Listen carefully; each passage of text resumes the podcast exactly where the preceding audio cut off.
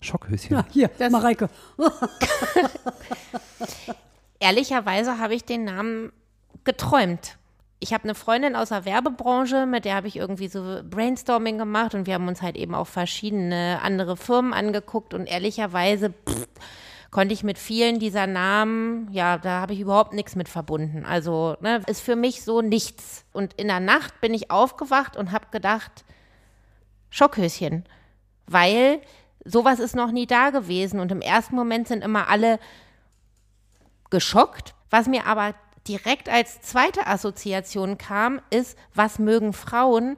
Schokolade und Dornröschen. Und so ist Schockhöschen entstanden. Und keiner kann im ersten Moment was damit anfangen, dass alle nachfragen. Also wenn sie lüstern nachfragen, dann weißt du schon, wo es herkommt.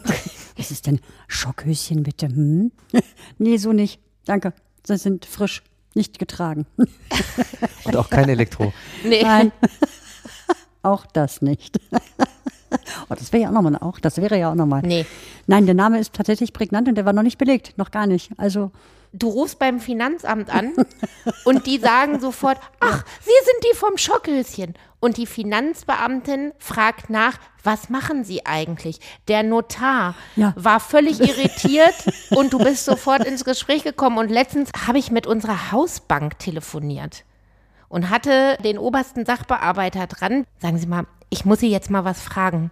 Können Sie mir mal bitte sagen, was ist Schockhöschen? Und da habe ich gesagt, Mensch, schön, dass Sie fragen. Habe ihm das erklärt und meinte, oh, ich glaube, das wird meiner Frau total gut gefallen. Also erst sind immer alle so, hä, hä, hä, was soll das sein? Aber dieser Name, den merkt man sich, der macht neugierig und der soll neugierig machen, denn wir haben was zu erzählen.